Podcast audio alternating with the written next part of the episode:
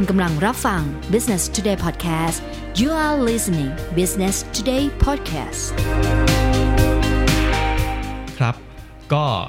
เราดูอยู่ในยุค disruption สื่ออย่างครับเต็มตัวนะครับผมคุณตาครับเอ่อถามจริง ๆ ครับคุณตาครับดูทีวีไหมครับทุกวันนี้ ถ้าพูดตามตรงนะครับ ก็คือแทบจะไม่ได้ดูทีวีเลยอะฮะจะจะมีดูแบบ อาจจะเป็นรายการที่ Facebook Live หรือรายรายการข่าวดูย้อนหลังแบบเนี้ยนะแต่แต่จากที่เท่าที่ถามเพื่อนนะครับ ที่เป็นคนรุ่นใหม่ Gen X Gen Y หรือรวมกัน Gen Millennial นะครับ ตั้งแต่ครับ18 ถึง 32 ปีเนี่ย คือถามหลาย ๆ คนเนี่ยเขาก็แทบจะไม่ค่อยดูทีวีอะครับ คือในในความหมายคือไม่นั่งอยู่ที่บ้านอ่าเพื่อเปิดทีวีอ่าแต่ก็ยังเสพคอนเทนต์ที่ content มาจากทีวี เพียงครับแต่ว่าไม่ได้เสพ ณเวลานั้นอืมใช่ไหมครับ ก็ครัคือบจริง ๆ พฤติกรรมมันก็เปลี่ยนมาต้องบอกว่าหลายปีเหมือนกันนะฮะครับผมว่าน่าจะมี 3 ปีประมาณ 3 ปีที่มันอืมค่อย ๆ ปรับมากขึ้นมากขึ้นคนไม่รอแต่ถามถ้าถามกันตรงๆ ว่าคนยังยังดูไหมครับคนยังดูคอนเทนต์ที่มาจากทีวี มาจากทีวีอืมและแต่ถ้าจะถ้าถามตรงๆนะครับครับเอ้ยไม่ใช่ต้องบอกว่าถ้าพูดกันตรงๆคนเนี่ย ยังดูทีวีเฉพาะในส่วนที่เขาต้องดูตอนนี้เท่านั้นอืมอย่างเช่น ถ่ายทอดสดครับ รายการอะไรบางอย่างฟุตบอลที่ฟุตบอล หรือแข่งร้องเพลง ใช่ มหากรรมกีฬาต่างครับๆที่มีคนไทยเข้าไปร่วมแข่งอืมอันนั้นก็คือคนคนส่วนใหญ่ก็ยังรู้สึกว่า ฉันต้องกดเพื่อที่จะดูผล ดูครับเขาแข่งแล้วก็เชียร์เขาตอนนี้อืมนะครับแล้วอีกเรื่องหนึ่งก็คืออย่างที่คุณตาบอกมันเป็นเรื่องของการแข่งขัน entertainment ครับที่ถ้าเราไม่ดูตอนนี้ ตกกระแสนะอืมจะคุยกับเขาไม่รู้เรื่องคุยกับเขาไม่รู้เรื่องแน่นอน แล้วก็อ่าอีกเรื่องหนึ่งก็คือละครครับละครที่ต้องบอกว่าพอเป็นกระแสขึ้นมาในโลกโซเชียลจครับจริงๆดัง ๆ อย่างละปี 2 ปีที่ผ่านมาก็มีหลายเรื่องอยู่เหมือนกันอืมที่กลายเป็นว่า พอละครเรื่องเนี้ยเป็นกระแสครับเรตติ้งของทีวีอืมในช่วงนั้นน่ะ มันก็พุ่งขึ้นมาอครับย่างที่แบบน่าตกใจเหมือนกันอะไรเงี้ยครับ ก็เป็นส่วนหนึ่งนะครับ อืมซึ่งซึ่งในทวิตเตอร์ก็ เออแบบแบบนี้ก็มีจริงนะครับ เพราะว่าอย่างสมมติละครบางเรื่องที่กำลังฉายอยู่ ongoing ณปัจจุบันตอนนั้นเนี่ยเป็นถ่ายทอดสดครั้งแรกก็คือออกอากาศครั้งแรกเนี่ยปรากฏว่าบนโลกออนไลน์อะครับเขาก็จะมีแฮชแท็กอันนึงในตามละครเรื่องนั้น แล้วก็ไปพูดคุยกันสดๆเลยแล้วก็อ่าใช่ก็เป็นอีกหนึ่งหนึ่งพฤติกรรมที่โอเค หลายๆกลุ่มก็จะเริ่มที่จะทำดูแบบนี้ไปมากขึ้นทวิตไปอ่าอะไรพวกนี้ครับ แล้วแต่แบบเริ่มพูดคุยว่าเอ้ยทำไมคนนี้ทำแบบนี้วะทำไมคนนั้นทำแบบนี้ ใช่เออมัใครก็ฆ่าใครถูกครับ มันก็จะบีครับบบีบให้คนกดกลับไปดูทีวีอืมถึงแม้ว่าก็อาจจะดูดูเป็นออนไลน์ก็ได้ดูสดอครัอบนไลน์ก็ได้หรือไปเปิดทีวีที่บ้านดูอะไรอย่างเงี้ยอืมก็จะเป็นพฤติกรรมหนึ่งที่ทำให้คนเนี่ยไม่อยากตกเทรนด์อืมเลยต้องกลับมาดูดีทีนี้ แนวโน้มของปี 2020 เนี่ยต้อคงรับบอกว่า การผลิตรายการอะไรต่างๆเนี่ยต้นทุนมันเท่าเดิมนะ ไม่เคยได้ลดต้นทุนแม้แต่บาทเดียวอ่าใช่ไหมฮะทีวีทุกช่องก็จะรู้อยู่ดีๆว่าครับเฮ้ยฉันไม่เคยได้ลดต้นทุนเลย ฉันน่ะอืมลงผลิต 10 ล้าน 20 ล้าน ฉันก็ผลิตอยู่เท่าเดิม แต่โฆษณาหายอืมหายไปทุกปีครับ ทั้งที่ก่อนต้องบอกว่าก่อนประมูลเนี่ยเขาก็คาดการณ์ว่าปี 2020 นะ ปี 2021 เนี่ยครับจะมียอดโฆษณาสูงขึ้นเท่านี้เท่านี้เท่านี้อะไรเงี้อืยมแต่แต่ กราฟมันสวนทางครับครับ มันตกครับมันจากที่แบบว่าเขาคาดการณ์ไปเป็นแสนล้านครับมันเหลือ50,000ล้านอะไรอย่างเงี้ยเค้กก้อนเท่าเดิมแต่ว่าคนแบ่งเยอะขึ้น ใช่แล้วเค้กเล็กลงอีกต่างหากอ่าจากเค้ก2ปอนด์เหลือปอนด์เดียวครับนะฮะแล้วแถมคนมาแบ่งเยอะขึ้นโอ้โหอืมลุมรุมปักกันเลยนะครับรุมครับจ้วงเค้กกันก้อนเดียว มันก็ทำให้ธุรกิจทีวีเนี่ยปีหน้าก็สู้กันหนักเหมือนกันครับในปี 2020เนี่ยมันก็ต้องสู้กันหนักเหมือนกันนะครับผม แต่ว่าจากที่ผมไปฟังมาเนี่ยอืมคือ บางช่องเนี่ยเขาเขาก็เริ่มปรับตัวกันครับอย่างเอาล่าสุดง่ายๆ คือโมโนกับ GMM ใช่ไหมก็อ่าเขาก็รีบจับมือกันก่อน เพราะว่าเขาก็อยู่ในในหนึ่ง top five อะนะครับโมโนก็ตอนนี้ที่ 3 GMM ที่5ครับเขาก็ GMM เขาก็แข่งกับ Workpoint อยู่ตรงเนี้ยอืมที่ 4 ที่ 5 อย่างเงี้ยอ่าหมายถึงช่องวันนะฮะไม่ใช่ครับไม่ใช่ตัว GMM 25 ช่องวันกับโมโนเขาก็จับมือกันเพื่คอรับที่จะแบบว่าจุง จูงกันรอดอ่าเขาใช้คำว่าจุงกันกอดคอรอกันดไปอ่ากอดคอกันไปเอ้ยผัดกันดึงนะขึ้นมาขึ้นมาอะไรเงี้ยครับฮะก็อันนี้ก็เป็นเป็นหนึ่ง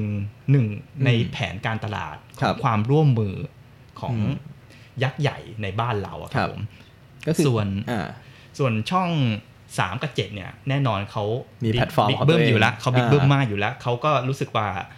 ถ้าเขาจะพึ่งเนี่ยเขาก็คงครับไปพึ่ง partner นอกอืมคงไม่จับกับช่องที่อยู่ในระดับ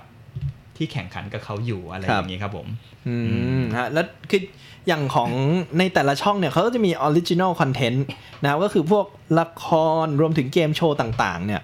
เอ่อคือเทรนด์ช่วงหลัง ๆ ที่ผ่านมานะครับไม่ไม่ว่าจะเป็นแพลตฟอร์มของ Line TV รวมถึงแพลตฟอร์มของช่อง 7 เองช่อง 3 เองเนี่ยเขาก็พยายามที่จะ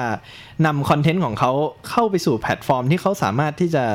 กำหนดค่าโฆษณาได้นะซึ่งจากเอ่อ ข้อมูลที่ผ่านมานะคนไทยจริง ๆ แล้วคือโอเคเรตติ้งทีวีมันอาจจะลดลง แต่ว่าคนไทยจริง ๆ แล้วเนี่ยย้อนกลับไปชม rerunมากขึ้นมากครับมากอ่ามันมันจะมีพฤติกรรมอันหนึ่งก็คือว่าอย่างอย่างสมมติซีรีส์บางอันเนี่ยเวลาเรารอดูแต่ละสัปดาห์เนี่ยเราก็จะรู้สึกว่าเฮ้ยตอนมันผูกปมตอนจบแล้ว เราต้องรอดูต่ออาทิตย์หน้าเนี่ย มันจะรู้สึกแบบชักดินชักงอ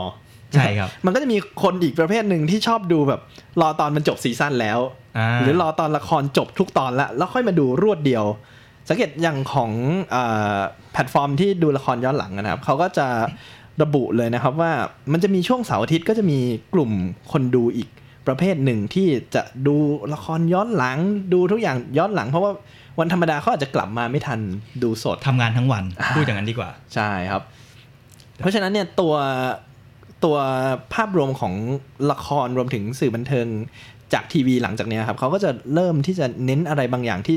ดูรีรันได้ เน้นสร้างพฤติกรรมที่พูดคุยสดขณะที่มันออกอากาศ หรือแม้กระทั่งพยายามทำให้มันสามารถกลับมาดูย้อนหลังแล้วสนุกอีกรอบหนึ่งได้อืมแต่ก็สงสัยนิดนึงฮะครับคนพวกนี้เขาหนี spoil กันยังไงครับเนี่ยเขามาดูมาดูย้อนหลังกันแบบว่ารวดเดียวบางทีก็แบบเอ้าบางที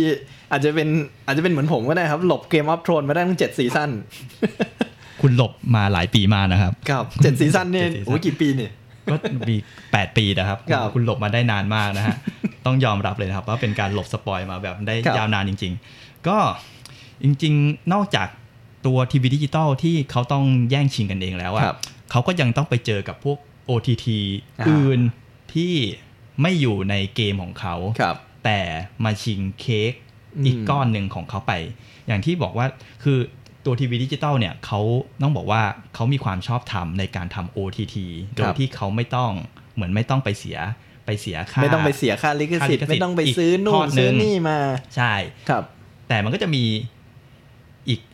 ส่วนหนึ่งที่บอกว่าเป็นสื่อสื่อสาธารณะอื่นครับที่เข้ามาผลิตรายการหรือว่าผลิตคลิปครับที่เจาะกลุ่มชัดเจนอืมตรงเนี้ยก็จะมาแย่งเค้กก้อนที่มันถูก เอเจนซี่เนี่ยส่งครับเข้ามาในในออนไลน์อืมตรงเนี้ยก็จะเป็นอีกก้อนหนึ่งที่ทำให้ให้สงครามตัวเนี้ยครับมันสู้กันยากขึ้น อืมคือคืออย่างของต่างประเทศนะครับ สื่อสื่อที่เป็นสื่อสาธารณะอย่างเอ่อ BBC NHK หรือของประเทศไทยเองก็เป็นไทย PBS เนี่ยเขาก็พยายามที่จะผลิตคอนเทนต์ที่เอ่อให้ความรู้กับทางด้านของประชาชนหรือกระทั่ง BBC เองเนี่ย เขาก็ทำในส่วนของ Entertainment ด้วยนะอย่าง BBC One หรือ BBC Radio ที่ทำในส่วนของเพลงด้วย เพราะฉะนั้นเนี่ยตรงนี้สื่อสาธารณะเนี่ยก็จะเข้ามามีบทบาทพอสมควรในระดับหนึ่งนะครับ ซึ่งถ้าหากสมมติในประเทศไทยเนี่ยสื่อสาธารณะมีการสนับสนุนจากรัฐบาลมากยิ่งขึ้นอนอกเหนือจากไทย PBS เนี่ยมันก็อาจจะไปในส่วนของความบันเทิงได้ขยายไปในส่วนของความบันเทิงที่ให้ความรู้กับประชาชน หรืออาจจะเป็นสารคดีแบบ Discovery Channel หรือ National Geographic เลยก็ได้อืมแต่สุดท้ายแล้วทั้งนี้ทั้งนั้นนะครับถ้าจะอยู่รอดในสงครามนี้ได้เนี่ยอย่างแรกเลยคือครับคุณต้องพัฒนาเนื้อหาอืมใช่ไหมครับ ถ้าถามว่าเรายังถ่ายละครแบบเดิมๆ รูปแบบเดิมๆ โดยครับที่คนดูรุ่นใหม่เนี่ยเขาไม่อยากดูครับหรือ production ไม่เคยพัฒนาเลยอืมอ่าเคยถ่ายมุมกล้องแบบนี้ ไม่สวยเลยครับไปเจอมุมกล้องแบบใหม่ ถ้าคนอืมที่เขาพัฒนาไปแล้วเขาถ่ายมุมกล้องแบบใหม่ใหม่ออกไปในแนวครับฮอลลีวูดอย่างเงี้ยมันก็จะดึงดูดนะอืมให้คนอยากดูใช่ไหมฮะครับทั้งเทคโนโลยี แล้วก็เนื้อหาเองเนี่ย ถ้าเราอืมพัฒนาขึ้นเนี่ย มันก็สามารถที่จะดึงให้คนเนี่ยครับวิ่งกลับมาดูคอนเทนต์เราได้อืมอันนั้นก็เป็นส่วนหนึ่งนะครับ ส่วนที่สองก็คือคุณต้องมีคุณต้องมีเทคโนโลยีใหม่ๆครับอย่างเช่นในในส่วนของข่าวอย่างเงี้ย